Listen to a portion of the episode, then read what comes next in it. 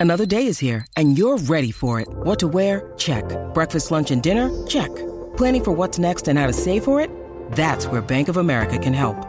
For your financial to-dos, Bank of America has experts ready to help get you closer to your goals.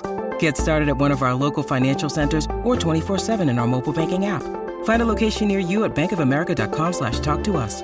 What would you like the power to do? Mobile banking requires downloading the app and is only available for select devices. Message and data rates may apply. Bank of America and a member FDIC. SEN Sport Update. G'day, it's Sam Fantasia with the latest in sport, all thanks to car sales, everything you auto know.